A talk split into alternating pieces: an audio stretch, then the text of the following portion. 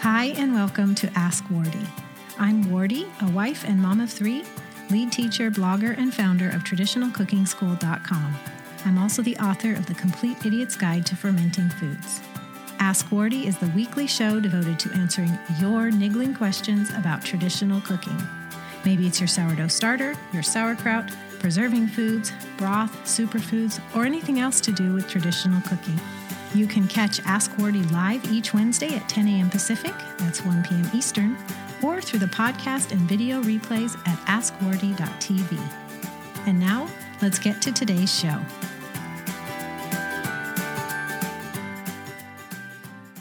Hi, everyone.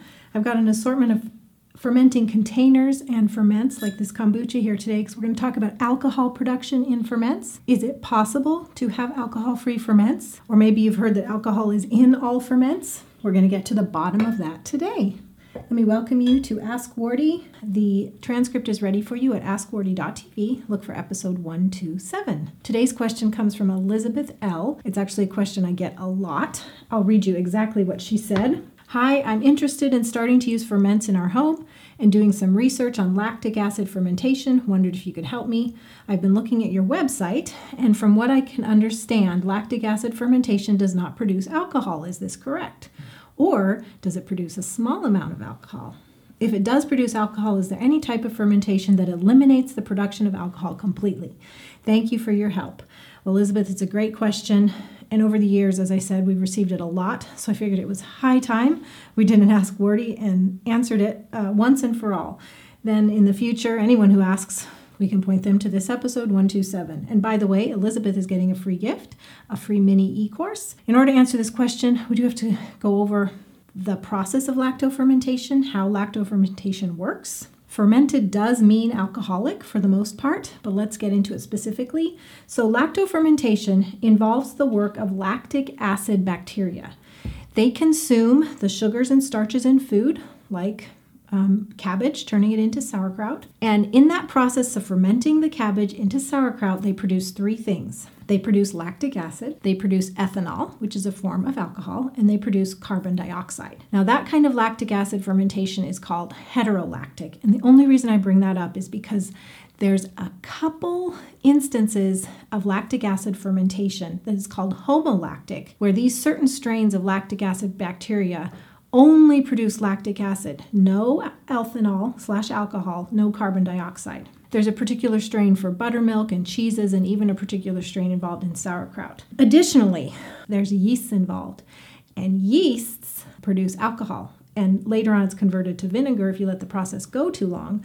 But yeast fermentation just produces alcohol. Although I could be wrong about this, my reasoning is that in our homes, we're fermenting with a diverse and varied beneficial bacteria and yeast population. We can't control it down to the few strains that, that do not produce alcohol. So, most of the time, even without trying, our ferments, such as kombucha, or I have some fermented olives here, they're going to produce some alcohol, even without us trying. So, that's the bottom line.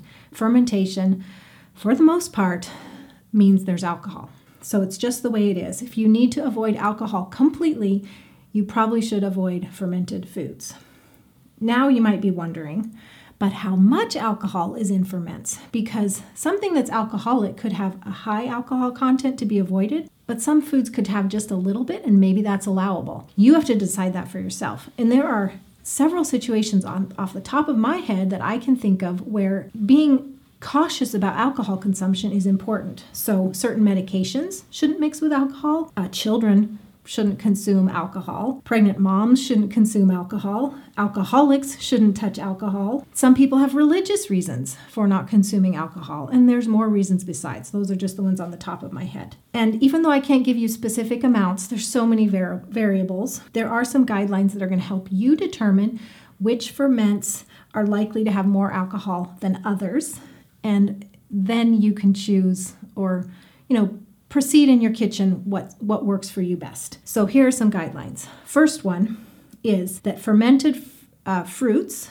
and other high starch, high sugar uh, fermented foods and beverages are likely to contain more alcohol, from a half a percent up to 2% or even more. While on the other hand, low starch, low sugar fermented foods are like sauerkraut probably don't have nearly as much. Another go- rule if something is fizzy, it likely contains alcohol, like fizzy kefir, fizzy ginger beer, fizzy kombucha. And if you've been wondering if fermented beverages contain alcohol, then the answer is yes, they do contain at least some alcohol. Naturally fermented sodas tend to be fizzy, are often made with fruit. They're likely to contain alcohol. That that kind of a situation encourages alcohol production. Now, if your ferment is done in an airtight container, and that's why I have some examples here for you to show you what's airtight and what's not. So if it's done in an airtight container, this is a um, three gallon crock that has a place to put a water seal. And once you put the lid on, this makes it airtight. The German crocks that are similar to this one are called Harsch crocks, if you've heard of that. Harsch, H A R S C H, is probably the name. This one is from Ohio Stoneware. These have a water barrier, a moat to make it an airtight situation. The water prevents air from getting into the crock. You can create an airtight fermenting environment with a Fido jar such as this. Now I just have dried fruit in here, but there are kits on Amazon from Pickl-It where you can take a Fido jar and you can convert it to be an airtight fermenting container. So if you're using an airtight fermenting container such as a Fido jar conversion or one of these crocks that has a water moat, because alcohol in the presence of air eventually converts to vinegar, even if in this closed system you're minimizing the amount of alcohol, you're also locking it in and preventing it from being converted. So it's kind of a catch 22. Elizabeth, you're writing the question asking, is it possible to have alcohol free ferments. To my knowledge, it's not possible. You're going to have some even without trying. But here is how you can minimize alcohol in your ferments. And some of this is going to be a little repetitive because I just showed you some guidelines, but I'm just going to step by step walk you through some rules you can follow to keep alcohol production down. Number one, ferment low starch, low sugar foods. So you probably for this rule would be avoiding fruits and you'd be sticking to low starch like cabbage for sauerkraut. Two, if you do ferment sugary foods such as fruits, allow them to sit in the open air for a while after the fermentation for the alcohol to convert to vinegar through your powers of observation. Fizz goes down, alcohol taste goes away, vinegary taste goes up. You're going to have to use observation for that. Three, start your ferment in a closed fermenting container, such as a crock like this or a Fido jar conversion that the Pickl-It offers. So you're going to start your ferment in that. Once the ferment is kind of done, you know, like if you did milk kefir, you know, it's set. If it's sauerkraut, you know, the cabbage has gotten to the point where you consider it fermented, then you you would change to an open air situation to let any alcohol disperse and or convert to vinegar. 4. Avoid fizzy ferments. And similarly, you would ferment foods until done, but not longer to minimize fizz. An example of this would be if you're making dairy kefir, you would make your kefir until the milk is thickened.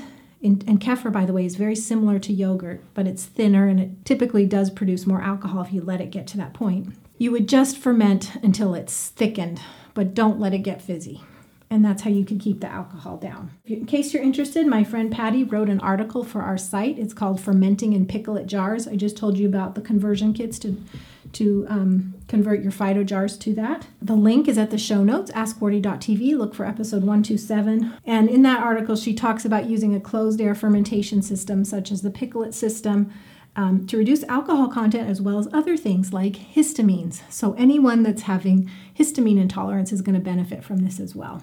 If you'd like more fermenting info, reviews, and recipes, I have a Lacto Fermentation 101 video series on our site. You'll find the link to that at the show notes. If you haven't already, I have a free download for you. It's a cheat sheet called Fermenting Formulas, the Fermenting Formulas cheat sheet. Because all ferments basically follow general formulas. You need a certain quantity of fruits, certain quantity of veggies. Um, you might add a starter culture, certain amount of salt, certain amount of brine. And so in this document, I give you the formulas for salsas, relishes, chutneys, pickles, krauts, beverages. You know just how much of the major ingredients you need so that you can create safe to eat, delicious ferments using your own seasonal vegetables and fruits, whatever you have on hand. You can get that at tradcookschool.com slash ferment sheet where ferment sheet is all one word. And also, we do have an extensive archives of fermenting did I say that right? Extensive archive of fermenting recipes at traditionalcookingschool.com. If you go to the show notes for this recipe, for this post at askwardee.tv episode 127, you will find a link there. Thank you so much for coming to this week's episode of Ask Wardee. I hope to see you again, same time, same place next week. Okay? Bye-bye everyone. God bless you. Thanks so much for joining me today. Here's what to do next. Ask Wardee wouldn't be possible without your questions, so please keep them coming.